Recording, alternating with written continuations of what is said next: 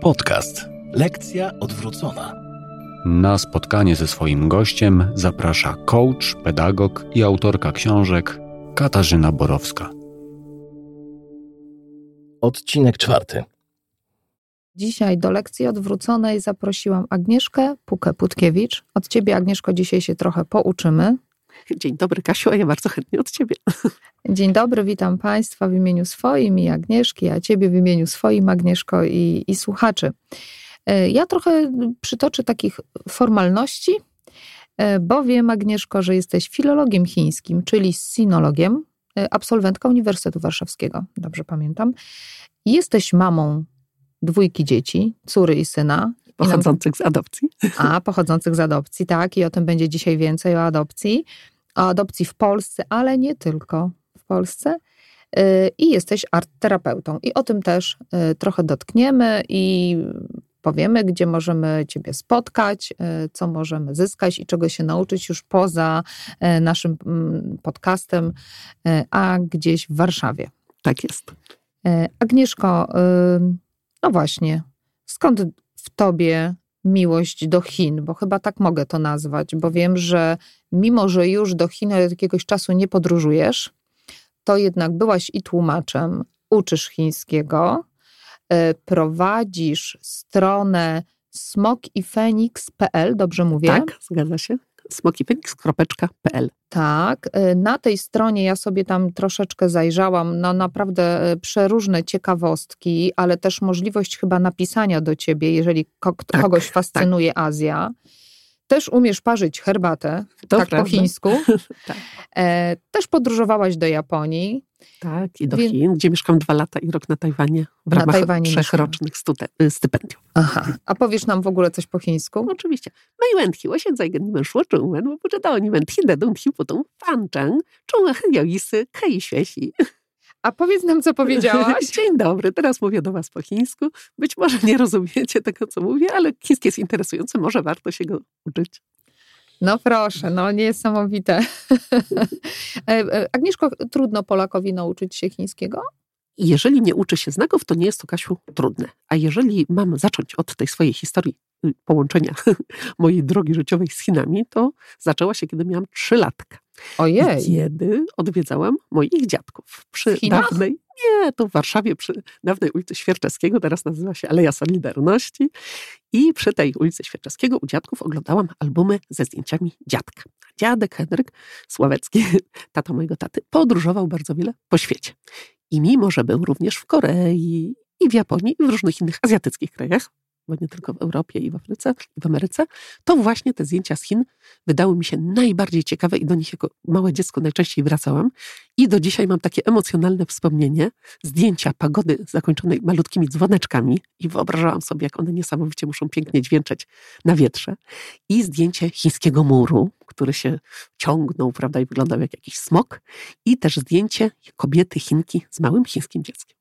I rozumiem, że to była ta pierwsza iskra, e, która rozpaliła w tobie miłość e, do kultury chińskiej. Zaciekawienie dokładnie architekturą, estetyką, to trzeba chyba tak nazwać. Architekturą i estetyką. Mhm. Ale też z naszej rozmowy wiem, że kiedy wybrałaś się chyba po raz pierwszy do Chin, doświadczyłaś swego rodzaju rozczarowania.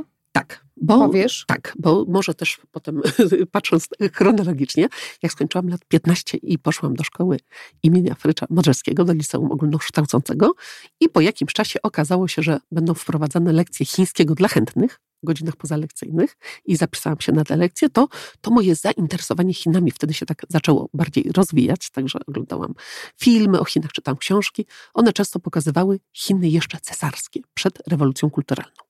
Natomiast kiedy po trzecim roku studiów już na Uniwersytecie Warszawskim, na sinologii, pojechałam do Chin, to nagle zobaczyłam Chiny komunistyczne. I tak jak i inni polscy studenci, bo nas 10 osób zaledwie wtedy w tamtym roku na stypendium w Chinach, po prostu zetknęłam się na przykład z łamaniem praw człowieka po chińsku. Tak? I z, po prostu z systemem komunistycznym zobaczyłam, jak bardzo on wchodzi w życie ludzi i w jakimś sensie uniemożliwia posiadanie życia prywatnego. E, ja czytałam e, książkę Piórko na wietrze. E, nie wiem, czy znasz tę książkę. To nie, napisała nie Chinka, która przeżyła jako dziecko rewolucję kulturalną w Chinach.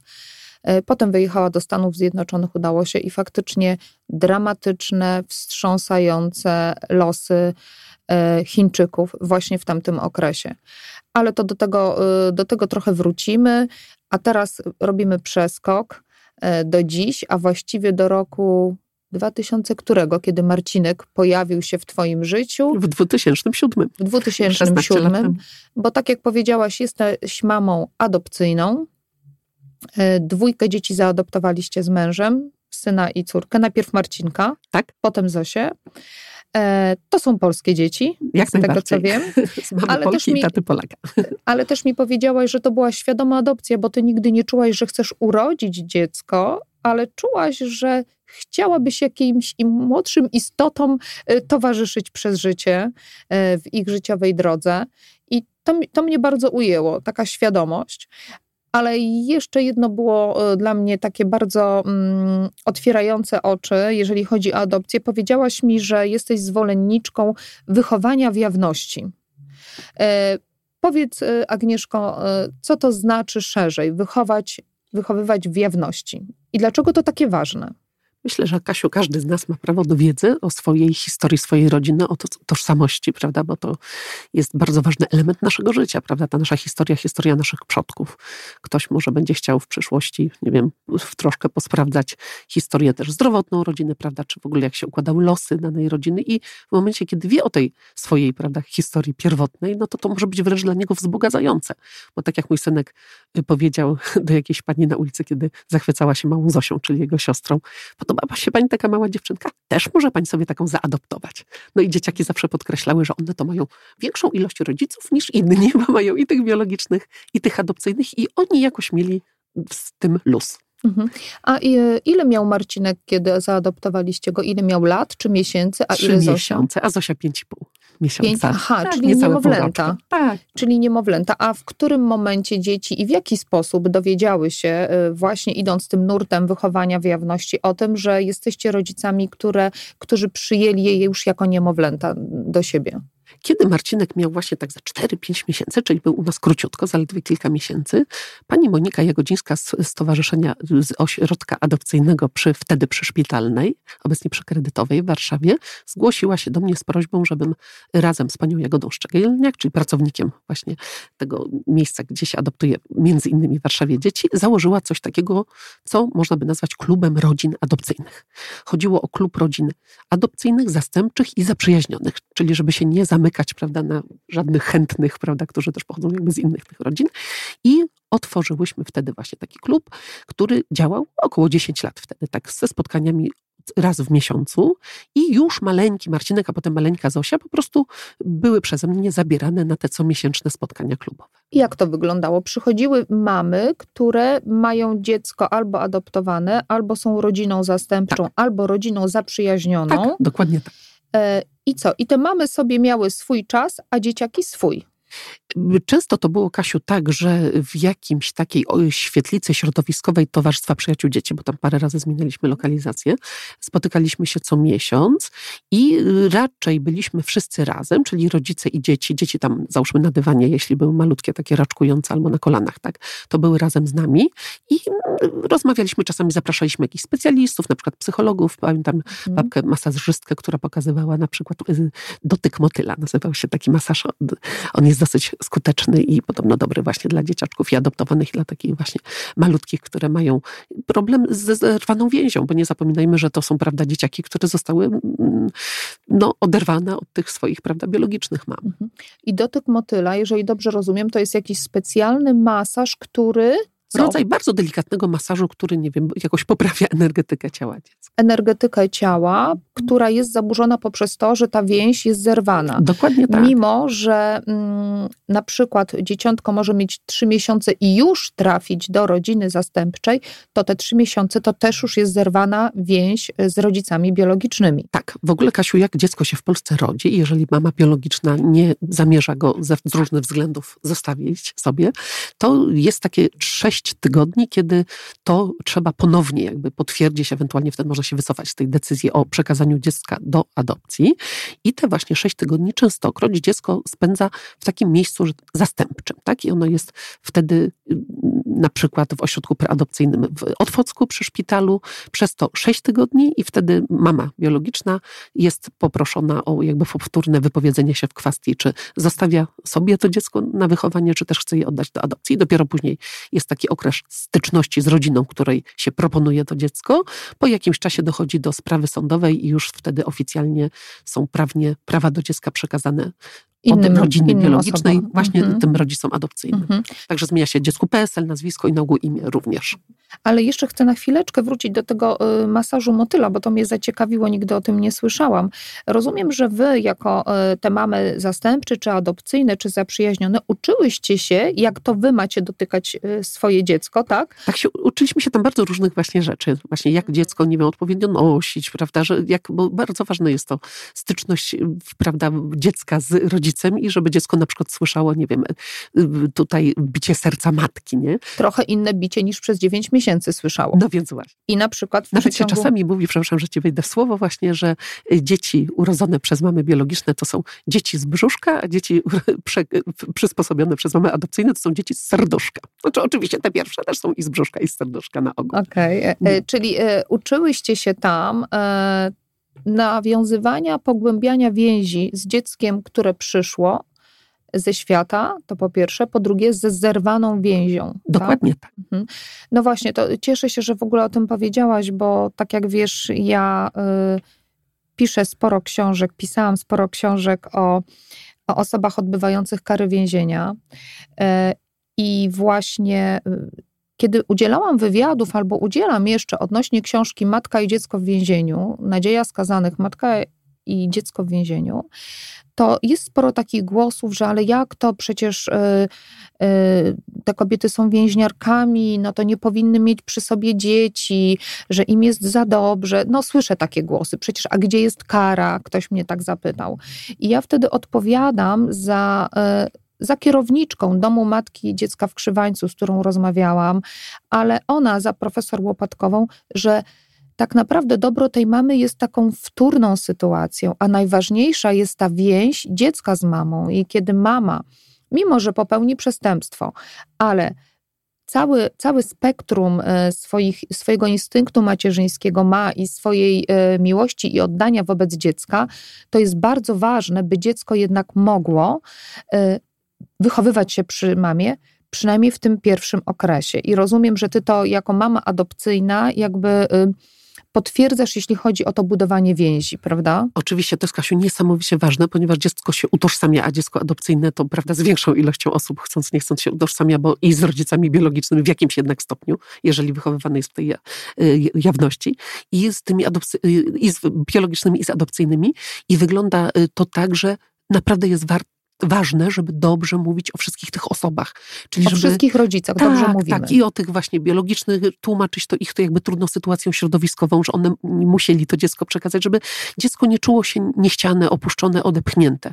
Prawda? Czyli jeżeli dziecko rozumie... Że bardziej była to decyzja z zaopiekowania się. Tak, wynikająca często z odpowiedzialności, także po prostu nie, nie była to osoba na przykład wydolna, prawda, wychowawczo, czy jeśli chodzi o ekonomicznie, o sprawy ekonomiczne. I ona po prostu dla dobra dziecka przekazała to dziecko do adopcji rodzice adopcyjni też poniekąd to dziecko wybrali, prawda, spośród innych propozycji i, i to dziecko wtedy naprawdę czuje się wybrane i ma lepszą samoocenę. Mhm. A no właśnie, bo ono buduje przecież siebie, postrzeganie siebie poprzez pryzmat doświadczeń z rodzicami. I w przypadku dzieciaków adopcyjnych to jest czwórka rodziców. Dokładnie tak. I na tych spotkaniach klubu comiesięcznych, co było kapitalne, to to, że dziecko, które ma swój świat, prawda, na zasadzie dom sąsiedzi, swój świat na zasadzie przedszkole, też ma wokół siebie inne dzieci, które również nie zostały wychowane w domach biologicznych, tylko w adopcyjnych i ono nie czuje się takie zupełnie wyizolowane i takie bardzo inne. I A to właśnie. jest dla dzieci bardzo ważne, żeby czuć się podobnym do innych, prawda? To jest A taki właśnie. etap życia, że ważne jest czuć się podobnym. Czyli nie jestem wykluczony, nie jestem gorszy, nie jestem inny, tylko jestem z takiej grupy i tak. takich jak ja jest wielu. Dokładnie tak. E, Agnieszko, czyli rozumiem, że to wychowanie do jawności w przypadku twoim e, i twoich dzieciaków odbywało się tak automatycznie, faktycznie, to nie było tak, no to ja usiądę i ci powiem, skąd ty się wziąłeś, tylko od maleńkości w, to, w tym środowisku to było takie naturalne środowisko dzieci. Dokładnie tak. Mhm. I, i, i, a czyli to w ogóle pomysł? Kto to wymyślił? Pani Monika Jagodzińska wyszła z tą inicjatywą, czyli ona była szefową ośrodka adopcyjnego wtedy przy szpitalnej, teraz przy kredytowej. Mhm. No to, to, to pozdrawiamy panią, bo Monikę, naprawdę... E, I panią Grażynę Niedzielską, która była obie- wice i obydwie po prostu były... Obie piękne Tak. dzieło zrobiły dla dzieci. Agnieszko, a powiedz mi, a czy zdarzało się tak, e, bo wyobrażam sobie, że nie, ale zapytam, Mhm. że do takiego klubu przychodziły jakieś kobiety, które oddały dzieci? Wiesz co, przypomina mi się, Kasiu, mężczyzna, który mi opowiedział, jak to rzeczywiście oddali z żoną dziecko i w ogóle wycofali się. To była bardzo dramatyczna historia przed 18 rokiem życia tej dziewczynki. Oni przyjęli wtedy dwie bodajże czy trzy siostry i jedna z nich miała no, ewidentne zaburzenia tego typu, że w nocy próbowała ich zamordować, próbowała podpalić dom. No, to były dosyć duże zaburzenia. To I- było dziecko adopcyjne. Tak, tak. I oni tak de facto to w oporonie własnej jakby to zrobili. Tak jak on to wytłumaczył, jak opowiadał o tych trudach, kiedy na różne sposoby próbowali to dziecko, nie wiem, naprostować, prawda, czy jakoś zresocjalizować, to to rzeczywiście jakby mm, wszystkie te próby były nieudane i ostatecznie podjęli taką dramatyczną decyzję, aby, nie wiem, chronić siebie i te pozostałe dzieci, które tam wychowywały Czyli się oni zaadoptowali trzy Dwoje siostry czy troje. Tak, tak, tak. i jedną z tych dziewczynek Tak. musieli oddać. Tak, tak, Mhm. I to była y, dramatyczna też dla nich sytuacja. Mhm, mhm. E, no, faktycznie. Kiedyś w pierwszej mojej książce o osobach doświadczających pozbawienia wolności, to wtedy były same kobiety. Miałam wywiad z kobietą, która się wychowała w domu dziecka i ona mi, to była wtedy już kobieta po sześćdziesiątce i ona mi opowiedziała taką sytuację, przytoczę to, że mm, kiedy była w tym domu dziecka i zbliżało się Boże Narodzenie, to były lata 50. Mm, przyjeżdżały rodzice, które, które e, przepraszam, rodziny, które brały dzieci na święta do siebie i ona została z taką dziewczynką już jako ostatnie e, i tak cały czas miała nadzieję, że ktoś po nie przyjedzie i mówi, że tak gdzieś tam w środku tak, tak się modliła dziecięco, żeby ją wybrali, żeby nie, nie tą dziewczynkę, która tam z nią została, tylko żeby ją wybrali. No, ale ci rodzice, znaczy no, no, zaprzyjaźniona rodzina wzięła tę drugą dziewczynkę i ona została sama w tym domu dziecka na to Boże Narodzenie. E, Później dyrektor domu dziecka zabrał ją do swojej rodziny e, na święta, ale to teraz Nie tak. się znaleźć. ale to teraz mi się przypomniała ta dramatyczna opowieść i ja pamiętam, że to była kobieta, która miała ponad 60 lat, a kiedy to opowiadała, to znowu była tą trzyletnią, maleńką, niechcianą dziewczynką. Wróciły wspomnienia. E, Wróciły bardzo wspomnienia. No, później ona odnalazła rodziców, ale to też mm, dramatyczne losy, ale to może kiedy indziej Państwu, może jakiś fragment przytoczę. Tak. E, Nie wiem, czy Kasiu zauważyłaś, podejrzewam, że zauważyłaś, jak robiłaś właśnie wywiady z tymi innymi osobami, że częstokroć te kontakty są nawiązywane z rodzeństwem biologicznym, ale już właśnie niekoniecznie po takiej jednorazowej styczności z tymi rodzicami biologicznymi, niekoniecznie ten kontakt idzie w kierunku nawiązania relacji. A właśnie, ja w ogóle mam w rodzinie przykład taki, e, że e, też mieliśmy w rodzinie, e, nie żyje już ta osoba, takiego kuzyna adoptowanego i po latach odezwało się jego rodzeństwo do niego, że, że, że jesteś jednym z nas i tak dalej i, i jakby to właśnie rodzeństwo zainicjowało, a, a nie rodzina. Ale to, to taka dygresja. Agnieszko, dobrze, to y, ym, powiedz mi, bo ty mi A opowiadałaś... przypomniało mi się, tak? Kasiu, teraz, y, że tak też wejdę ci trochę w słowo, że jest taka y, stowarzyszenie czy fundacja Zerwane Więzi i rzeczywiście y, w ramach jakby działalności oni szukają rodzeństw. Czyli jeżeli Tak. te dzieci straciły jakby łączność z tym rodzeństwem, bo na przykład jedno z dzieci zostało zabrane do domu dziecka, to można się zgłosić właśnie tam do nich. Oni mieścili się kiedyś przynajmniej przy y, ulicy Batorego, przy Polach Mokotowskich, przy tym parku. Y, Była siedziba tej fundacji, ja tam kiedyś byłam, to fundacji czy stowarzyszenia i faktycznie całkiem dużo osób, rzeczywiście to są rodzeństwa podzielone i nawet w dorosłości, czy nawet w starszym wieku zdarza się, Odnajdują że się, odnajdują i to są przepiękne często spotkania. Y, Czasami jest rzeczywiście tak, że jedna osoba pragnie bardziej tego kontaktu, druga mniej i to też może być trudne, nie? Ale Raniące, tak. prawdopodobnie warto Mhm. spróbować. No właśnie, e, Agnieszka, a ty mi opowiedziałaś, ale powiedz jeszcze raz, a jak to było, że ty dla Marcinka, dla swojego synka odnalazłaś jego e, rodzinę? Wiem, że już chyba rodziców nie spotkał, ale to powiedz ty, jak tak, to było? Tak. To Kasiu było tak, że kiedy Marcin skończył około 10 lat, to poprosił mnie, żebym spróbowała z nim wytropić, wyszukać jego rodzinę biologiczną. Bo I- powiedział ci, że nie jest do ciebie podobny fizycznie, tak? powiedział, że jest jego zdaniem za mało podobny do mnie i do taty, czyli swoich rodziców adopcyjnych, że to mamy gwarancję, że nas się nie wyrzeknie, żebyśmy się o to nie bali, ale on jest tak ciekawy, jak wyglądają ci jego pobratymcy genetyczni, że chciałby ich spotkać i rzeczywiście y, udało nam się odnaleźć tę y, rodzinę i Marcinek nawiązał kontakt ze starszą o 3 lata siostrą biologiczną i do dzisiaj ten kontakt jest. O, proszę. A twój syn teraz ile ma lat? 16. 16, to jego siostra 19. Dokładnie tak. To jest jego siostra biologiczna. tak. To już było z 6 lat temu, także zobacz, dosyć dużo czasu minęło, a I cały czas są przetrwał. dzieci w relacji. Tak. E, Czy coś się zmieniło w waszej rodzinie, od kiedy Marcinek ma e, siostrę biologiczną e, w swoim zasięgu? Szczerze mówiąc, to też było dosyć y, trudne, ta ich nawzajem interakcja, ponieważ y, siostra miała do, dosyć takie władcze podejście jakby do swojego młodszego brata, także y, to, to też nie było proste jakby Jak to tutaj w rodzeństwie?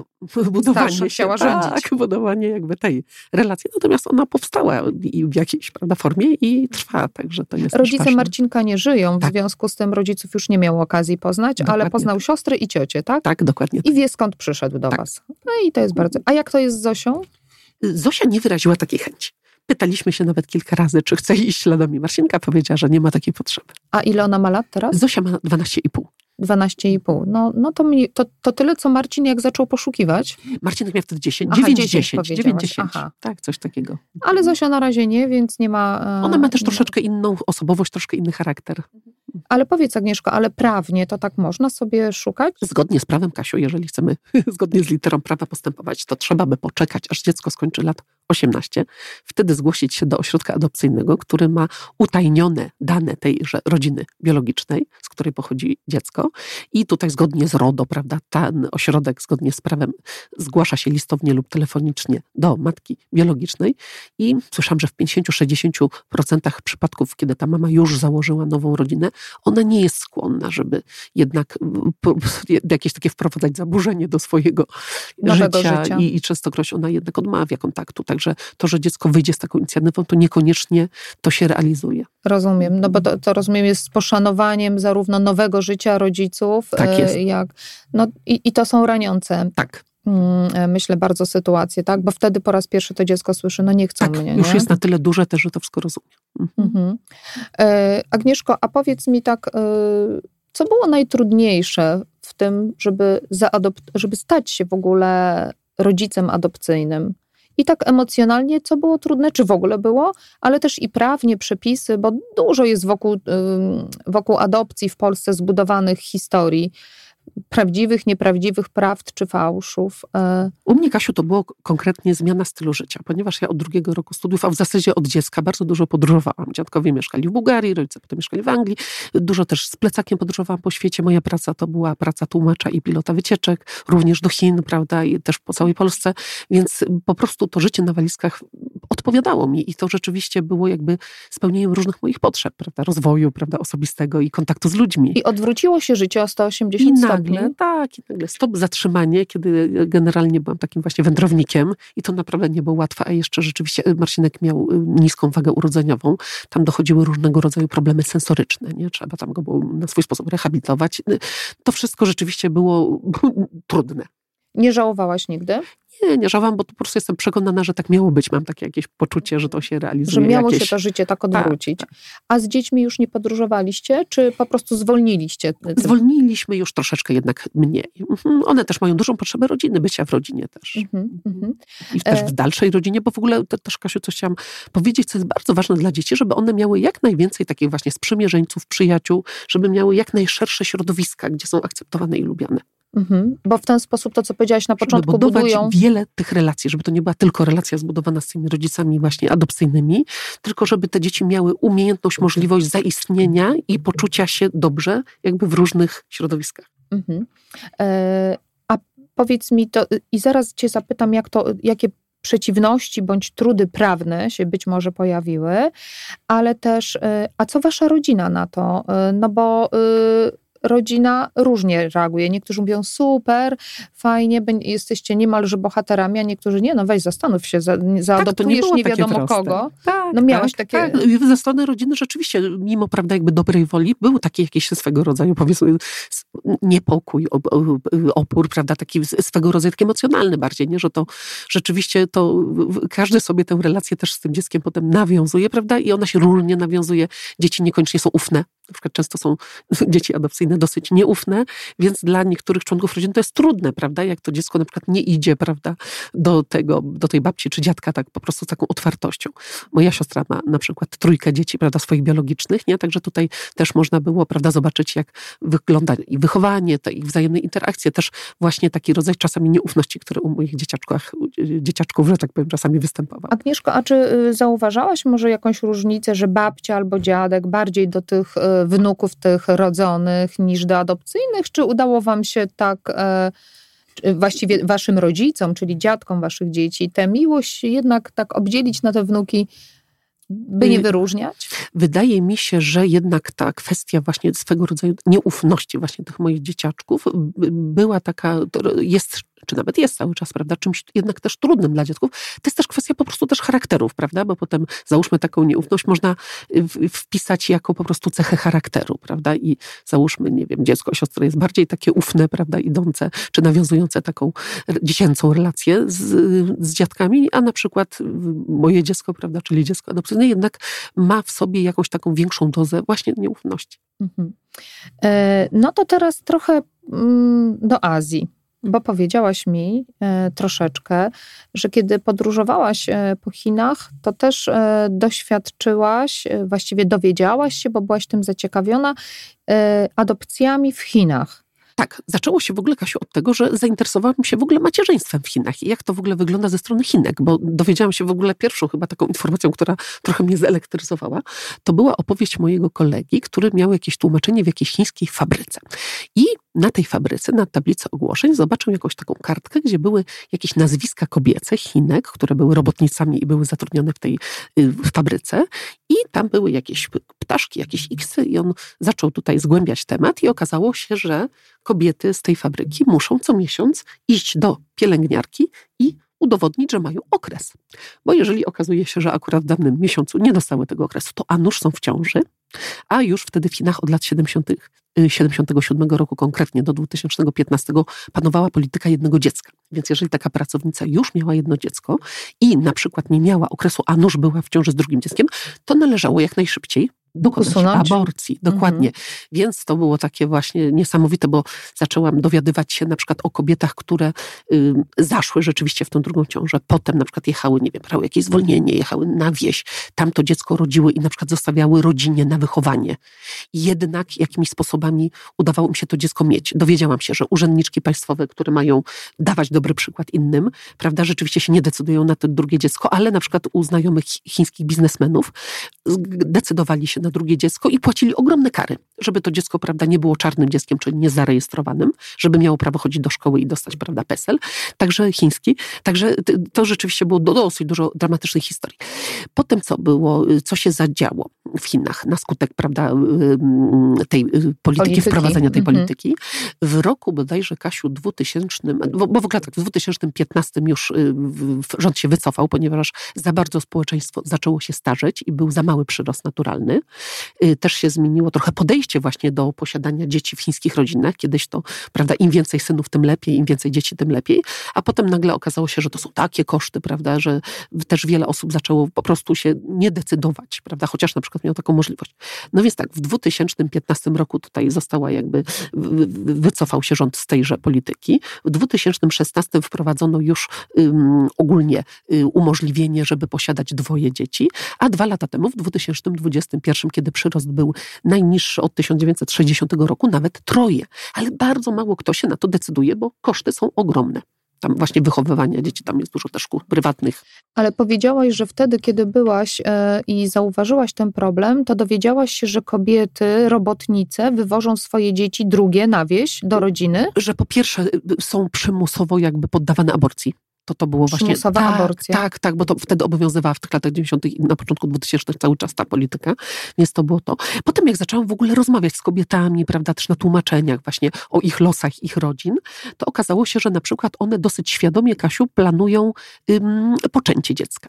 W Chinach wierzy się bardzo w astrologię, wierzy się w zodiak, więc niektóre znaki są lepsze, lepiej się urodzić w roku na przykład smoka, niż w roku węża na przykład albo psa, nie? Także są pewne znaki, jak na przykład tygrys, prawda, albo bawu, czy szczur, które są jakby lepsze na przykład od tego O, nieszczęsnego ja jestem psa. szczurem chińskim. Bardzo dobrze. Dobrze się urodziłam. Osoba, tak, tak. To. I więc ludzie planowali, prawda, to narodziny potomka po pierwsze właśnie, żeby się urodziło mniej więcej w danym terminie, a potem, jeżeli tylko, aha, potem była w ogóle sprawdzanie to było często nielegalne w ramach jakiegoś pokątnego USG płci dziecka. Bo nagle się okazywało, że w niektórych regionach film, Chin na przykład rodzi się 140 chłopców, a tylko na przykład 100 dziewczyn, yy, proszę, 140 tak, chłopców i 100 dziewczynek. Czyli, że usuwa się te ciąże dziewczęce, bo skoro była ta polityka jednego dziecka, no to już jak jedno dziecko, to niech to będzie chłopiec. I co potem rodziło różne problemy społeczne, prawda, bo było dużo mężczyzn, a mało kobiet. Więc to była taka, taka sprawa.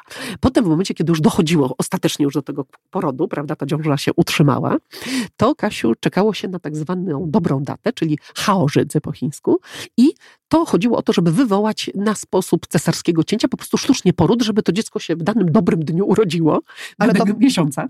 To wszystko chodziło o ten ich zodiak. Tak, chodziło o to, żeby po prostu to dziecko miało tak zwany dobry start. A dobry start też jest związany według Chińczyków właśnie z odpowiednim dniem, miesiącem, rokiem. Tak?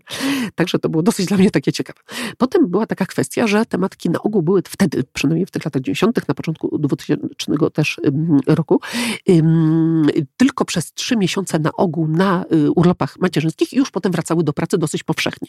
Nie było karmienia dzieci prawie piersią. Wszystkie matki, które znałam, młode, chińskie, karmiły butelką, także sztucznym pokarmem. To ja ci teraz na chwilkę przerwę. Jeszcze nie było wózków, Kasiu, bo się, była taka tradycja, wiara w to, że mózg dziecka się właśnie wytrzęsie w takim wózku, to będzie dla dziecka niezdrowe. Więc Czyli pro- nosiły na plecach, tak jak Mm, dawniej tak, w filmach też, ba, widzimy. też babcie, właśnie dziadkowie, to akurat było dla dziecka dobre, prawda, bo miało styczność z ciałem, prawda, tego dorosłego. Czyli były noszone w takich tobołkach. Tak, tak. To ja teraz Albo normalnie na plecach, albo normalnie w ramionach. To ja zapytam cię o coś, czy, było, co, czy jest prawdą, bo dawno, dawno temu na studiach moich słyszałam, że właśnie w komunistycznych Chinach, kiedy robotnice szły do pracy, to były takie pomieszczenia y, z półkami, tak nam to opisywano, gdzie robotnica musiała tam dziecko swoje zostawić w tobołku i te dzieci były tak poukładane jak książki na półkach. Chciałam nawet zdjęcia. Tak. Widziałaś takie prawda. zdjęcia. I Tak, na czas, tak. kiedy ta matka była w Tak. pracy, później była przerwa, chyba na karmienie, na przewinięcie. Kobieta, kobiety przychodziły, robotnicy przychodziły, mogły pewnie przewinąć swoje dziecko Tak. i pokarmić, i znowu szły do fabryki pracować, Tak. a te dzieci, jak takie właśnie książki na półkach, bo Tak. jesteśmy w świecie książki, tak, na, tak, tak. Więc, więc porównuję do książek, były tak, Tak. e, poukładane. Tak. I to jest prawdą. To jest prawdą, natomiast widziałam z kolei takie zdjęcia, wyobraź sobie, yy, zrobione przez kogoś z jakiejś mniejszości narodowej chińskiej, gdzie te dzieci były w takich malusieńkich hamaczkach podwieszone pod sufit, jakby był hamaczek podwieszony pod sufitem, powiedzmy takiej chaty, nie? I te malutkie dzieci były, każde miało swój A własny kto się w tym czasie tymi kamaczek. dziećmi A opiekował? tam jakaś jedna pani oddelegowana do tego, żeby pilnowała porządku. Ale co z tymi adopcjami chińskimi? Bo mówiłaś, że y, nie, nie w kraju są te dzieci adoptowane. Przynajmniej tak, były. Tak, tak. Właśnie zacznę od tego, że no, chłopcy tam w Chinach to są tacy prawdziwi ludzie, nie? I mają pełnię praw człowieka, nie? A dziewczynki często są takim troszkę, mają służyć mężczyznom, tak? Potem jako osoby dorosłe. I ym, spotkałam już będąc pilotką polskiej grupy turystycznej w Chinach kiedyś grupę chińskich adoptowanych dziewczynek razem z adopcyjnymi francuskimi rodzicami i dowiedziałam się od tych ludzi, że podpisali taki kontrakt, w ramach którego zobowiąza- zobowiązali się, aby po adopcji takiego niemowlęcia chińskiego y, co dwa lata przyjeżdżać do Chin, czyli do kraju przodków tego dziecka, y, z taką właśnie wizytą do rodziny, tej właśnie biologicznej i biuro podróży dane, prawda, organizowało ten cały wyjazd. To się wiązało też z dużymi kosztami. Ci ludzie na to mocno narzekali, że nie mają takiej możliwości zrobienia tego we własnym zakresie. Czyli na przykład przyjechać sobie z plecakami i z tymi dzieciakami odwiedzić, tylko musieli zrobić zgodnie z tymi już wytycznymi. Czyli to było w takim kontrakcie adopcyjnym. Tak, Możesz zaadoptować tak powiedziano. dziewczynkę, tak? Bo to dziewczynki były Chodziło do adopcji. dziewczynki, tak. Możesz chińską dziewczynkę zaadoptować, być rodzicem we Francji. Raz na dwa lata pojawiasz się w Chinach, godzinach, Tak. ale tylko z tą wyznaczonym biurem. Tak, dokładnie tak. E, tak nie możesz sobie sam z, Tak. e, z plecakiem. Rozumiem, że to pewnie pomiędzy tymi biurami a państwem chińskim prawdopodobnie było jakieś porozumienie finansowe. Oczywiście, oczywiście. E, Okej, to, to, to w ogóle też e, takie, no, no bardzo ciekawe, ale też i dramatyczne, Tak, bo, bo i to przymuszanie do aborcji. I to, tak, o to przymuszanie do, do, do aborcji szczególnie, prawda? A ty Jest rozmawiałaś z tymi kobietami? Bolesne. Nie miałam okazji spotkać takiej Mhm, kobiety, także mhm. tylko os- ze słyszenia, że czyjaś kuzynka była w takiej sytuacji. W takiej sytuacji, że trzeba się wyspowiadać z tego, że ma się okres. Hmm. A jak nie, to na siłę Pokazać w ogóle, prawda? pokazać. Że, Mhm. no, No to faktycznie nie fajne. No dobrze. E, Agnieszko, jeszcze chwilkę przy Twoich dzieciach. E, wiem, że teraz wychowujesz oddzielnie Marcinka, a oddzielnie Zosię. E, powiedz mi, e, jak to Twoje dzieci zniosły?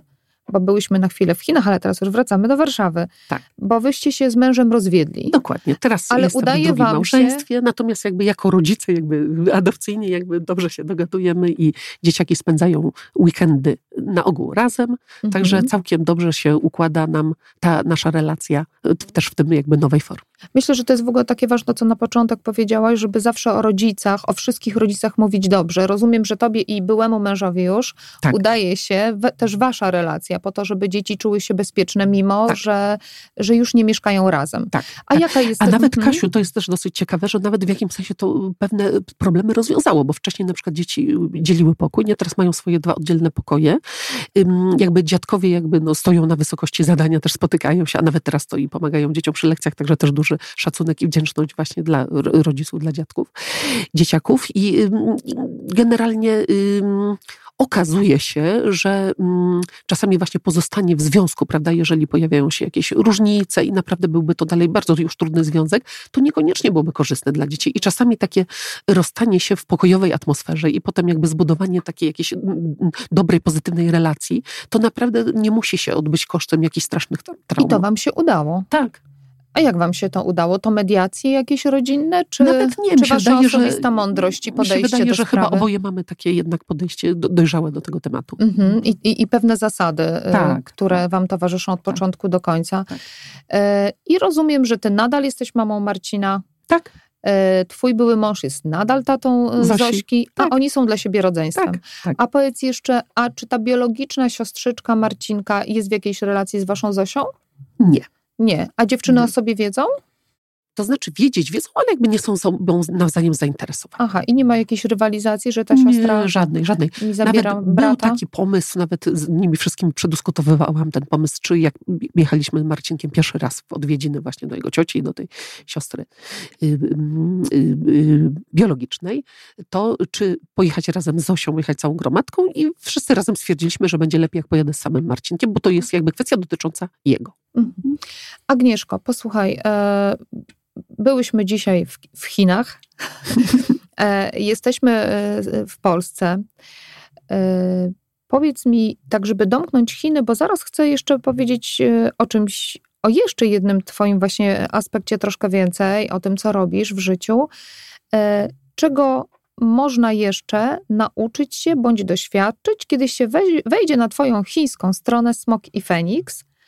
E, co można tam jako czytelnik, e, jako taka osoba, która może poszukuje, mm, co można? Można tam, Kasiu, na przykład zaistnieć. Czyli na przykład, załóżmy, jakaś osoba interesuje się jakimś aspektem Azji, na przykład kuchnią, albo nie wiem, jak- nie wiem anime, prawda, tak jak teraz dużo młodych ludzi, albo nie wiem, jakimś rodzaju muzyki, na przykład koreańskiej i chciałaby napisać o tym na przykład jakiś krótki artykuł, albo trochę dłuższy, to może się do mnie poprzez stronę zgłosić i jest taka możliwość, żeby ja potem oczywiście przeczytam ten artykuł, jak jeśli uznam, a jeszcze tak nie było, żebym uznała, że nie jest jakiś taki pełnowartościowy, to jak najbardziej można zobaczyć, prawda, na blogu jakby swój artykuł i podzielić się nim z innymi pasjonatami Azji.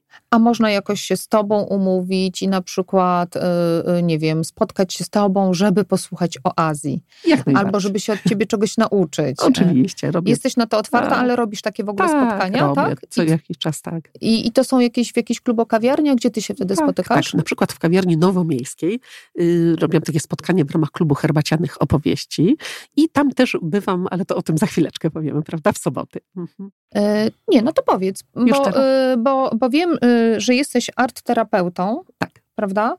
E, a skąd w ogóle pomysł na taką zmianę dużą zawodową? No bo jednak podróżniczka to wiem, że e, tutaj życie odwróciło się e, z, z uwagi na to, że dzieciaki się pojawiły w Twoim życiu. No ale ta miłość do kultury chińskiej od trzeciego roku życia, później cała Azja, a teraz art terapia. Tak. I y, art terapeutycznie pracujesz z baśnią, z bajką, z wierszem, czy w ogóle tak, z książką, tak, tak, tak. z ale też i karty metaforyczne, y, które też y, służą ci do tego, by w jakiś sposób terapeutycznie, rozwojowo pracować z ludźmi. Dokładnie Powiedz w ogóle skąd ten pomysł? Czy to też z uwagi na twoje dzieci pojawiła się ta biblioterapia, czy to były jakieś inne potrzeby? To jest związane z taką chyba jeszcze pomysłem z dzieciństwa, kiedy miałam lat z kolei sześć, żeby w przyszłości Czyli zostać... też z dzieciństwa. Tak, nauczycielką albo bibliotekarką. Bardzo lubiłam zawsze czytać książki. I zawsze uważałam się za humanistkę. Zawsze z przedmiotów humanistycznych dobrze mi szło, w przeciwieństwie do ścisłych. I po prostu wiedziałam, że będę coś robić właśnie, nie wiem, z ludźmi, z językami, z psychologią. To miałam takie wewnętrzne -hmm. przekonanie. Bardzo mm -hmm. lubię, Kasiu. I tak samo bardzo mi się podoba właśnie u ciebie też taki sposób pracy, nie? Także w ogóle praca z drugim człowiekiem, nawzajem słuchanie się uważne. Także to, to, to, to tak to wyglądało. Natomiast yy, w zasadzie to, co się wydarzyło, to miało związek właśnie też i z adopcją. Yy, I yy, to, że doszłam do tej arteterapii, to przyczynkiem do tego był klub y, mam, który założyłam, kiedy Marcinek był mały. Klub się nazywał Żabka. To, ale to nie był ten sam klub rodzin adopcyjnych? Nie, nie. To, nie. Były, to w ogóle to był drugi klub, trzeci to był z kolei klub y, Koko, to z kolei kiedy Zosieńka była malutka, to, to też prowadziła czyli, taki klub. Y, poczekaj Agnieszka, to ci przerwę, czyli tak. Najpierw były Chiny, bo była Agnieszka e, nie mama. A od tak. kiedy pojawiła się Agnieszka mama, to dzieci cię prowadziły przez życie. Tak. I trochę idąc za tym, tak, tak, dokładnie tak. Kasia. Swoją drugą dziecięcą miłość re e, realizujesz, zakładasz Naj, znaczy tak, najpierw klub adopcyjny. W ogóle tak, tak, to tak, na, z inicjatywy a prawda, potem ośrodka. klub Żabka. Tak, a w ogóle to wzięło się to, Kasiu, stąd, że czytałam artykuł, kiedy Marcinek był malusieńki, w gazecie Twój styl o klubach mam i to jest taka inicjatywa społeczna, która do Polski dotarła z Europy Zachodniej. I przeczytałam, że w Warszawie na Stokłosach, w tamtejszym Domu Kultury, jest taki klub, że spotykają się właśnie mamy z małymi dziećmi. I pojechałam tam z małym Marcinkiem i zakolegowałyśmy się z tymi mamami i one zaproponowały mi, żebym spróbowała otworzyć drugi taki klub u siebie na, w, w swojej dzielnicy. Tak? Mhm. I, ym, i napisałam kilka maili do tych właśnie miejscowych y, domów kultury i odpowiedziała pani dyrektor y, y, Waszkiewicz z Domu Kultury, Honorata Waszkiewicz z Domu Kultury mm, przy Łazienkowskiej, najstarszy w ogóle w Polsce, który powstał jakby w oparciu o scouting, jeszcze otwierany przez Gomułkę, z, z jeszcze z, z, z, goździkami w ręku, także pokazywała pani dyrektor też zdjęcia z otwarcia tego Domu Kultury jeszcze chyba z lat 50. I tam zakładasz swój pierwszy klub? Tak, tak i ona nam udostępniła jedną z sal i z tymi właśnie mamami mamami się zaczęłyśmy tam spotykać y, i, no, i wtedy się zgłosił do mnie ktoś z gminy Mokotów, z Urzędu Gminy, z taką informacją, że szukają miejscowych y, takich y, lokalnych społeczników i że również jako gmina nawiązali kontakt z, z organizacjami rządowymi i pozarządowymi, które działają na tym osiedlu, na którym mieszkam, czyli Sielce, przy granicy z Czerniakowem. Tam I, powstaje żabka. Y, żabka powstała w sumie tak y, sensu stricte to bardziej na Powiślu, nie? bo to przy Łazienkowskiej przy, przylegi, nie? ale to był najbliższy dom kultury, który wyraził zgodę i miał Aha, powierzchnię. w ogóle na waszą inicjatywę. Tak, tak, tak, także, ale oni gdzieś tam mieli do mnie, ktoś tam powiedział, tak, że A ta jest taka terapia? osoba. No i teraz tak, po paru latach właśnie działania na rzecz jakby miejscowej, lokalnej społeczności, dostałam informację, że mm, mogę y, studiować przez dwa lata na kursie arteterapii, to trzeba było chyba około 700 czy 800 godzin przestudiować, żeby dostać potem y, tytuł instruktora arteterapii i że to jest zawód taki właśnie przyszłości, który też będzie przydatny, jakby te umiejętności, które ten zawód daje, będą przydatne, aby pracować potem z ludźmi, na przykład właśnie y, lokalnie. I dzięki właśnie, było dofinansowanie też ze strony gminy, także ja tam musiałam nie płacić w tym centrum łowiska, prawda, jakichś tam większych pieniędzy, tylko powiedzmy, nie wiem, chyba 50 zł musiałam z własnej kieszeni miesięcznie do tego interesu do, do, dopłacać. Potem, prawda, był taki egzamin państwowy i Zostałam tym arteterapeutą i już zaczęłam pracować i, y, I społecznie, swoimi, -hmm. i, y, i, ten, i też I ze swoimi rodzonymi dziećmi, ale tak, też... na przykład u Marcinka robiłam bajkoterapię przez pół roku, chyba, czy przez rok, y, raz w tygodniu w jego Polecasz szkole. to?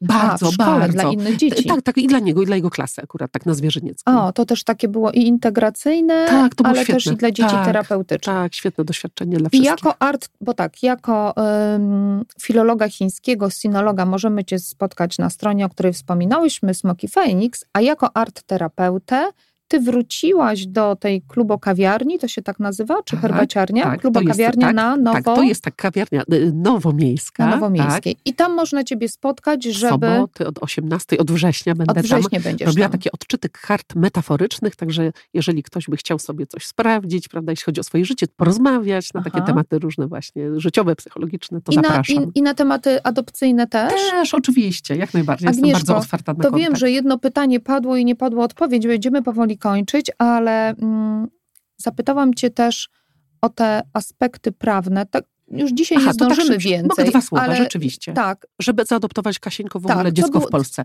Nie trzeba na przykład być jakby członkiem pełnej rodziny, bo generalnie o właśnie. tak, pierwotnie mogły dzieci zaadoptować rodziny, które miały staż co najmniej 5 lat.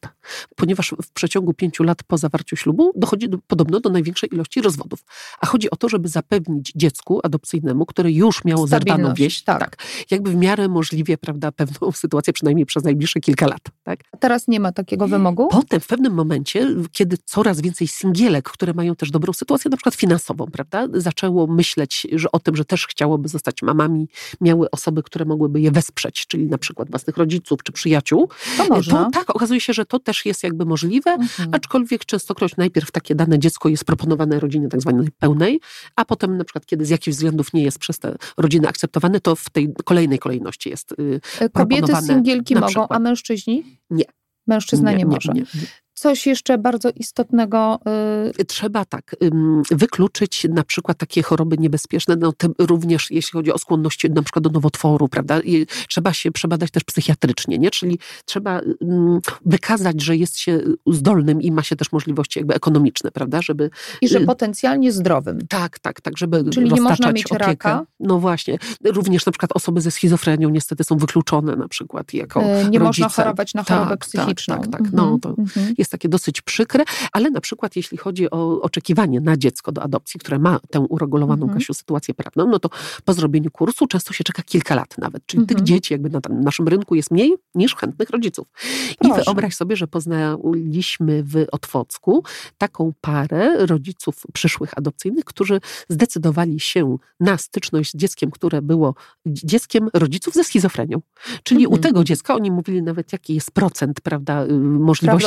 Tak, że, że też tak, zachoruje. Ale oni nawet ci y, ludzie postanowili dziecku zmienić imię na takie imię jakiegoś, nie, powiedzmy, nie wiem, święty Espedyt, prawda, czyli patron od spraw niemożliwych, nie? I żeby długo nie czekać i tak jakby wierząc w to, że oni tak czy siak wesprą to dziecko i dadzą mu taką opiekę, jaką, jaka będzie potrzebna, zdecydowali się na tą adopcję. Ona dzięki temu nastąpiła szybko. E, to jeszcze tak szybciutko. Jaka jest różnica pomiędzy e, rodziną zastępczą, rodziną adopcyjną, a rodziną zaprzyjaźnioną? Tak. Kasiu, rodzina... Znaczy jakby wiem, tak, że adopcyjna tak. to jest taka prawie, tak, prawie tak, jak biologiczna, tak. tylko że nie urodzili. Dokładnie, dokładnie tak. Jeśli chodzi o zastępczą, to zastępcza rodzina ma działać na rzecz przywrócenia dziecka rodzinie biologicznej.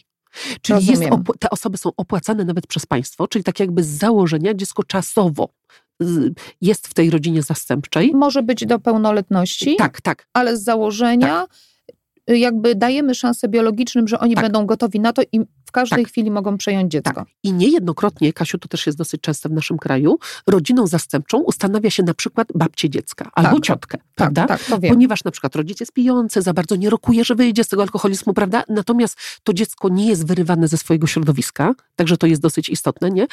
Taki, powiedzmy, taka babcia adopcyjna, prawda, czyli ta rodzina zastępcza musi przejść odpowiednie szkolenie, kursy, prawda, żeby zapewnić dziecku odpowiednią też opiekę, jako, prawda, w tym momencie opiekun, prawda, główny, a dziecko nie ma też zerwanej kon- y, więzi, czy tam kontaktu ze swoją. Tak, tak. A rodzina zaprzyjaźniona? Rodziny zaprzyjaźnione to są po prostu rodziny, które jakoś się, nie wiem, identyfikują, które wspierają. To jakby to nie, to nie jest jakby forma jakby taka y, y, y, prawna, natomiast to są na przykład, nie wiem, osoby, które y, zgłaszają się, aby te dzieci na przykład, które są w tym preadopcyjnym ośrodku w Otwocku na przykład, no nie wiem, trzymać w ramionach, prawda, z nimi jakoś rozmawiać, nawiązywać kontakt. A Też mogą jest możliwość siebie takiego zabierać do wolontariatu. domu?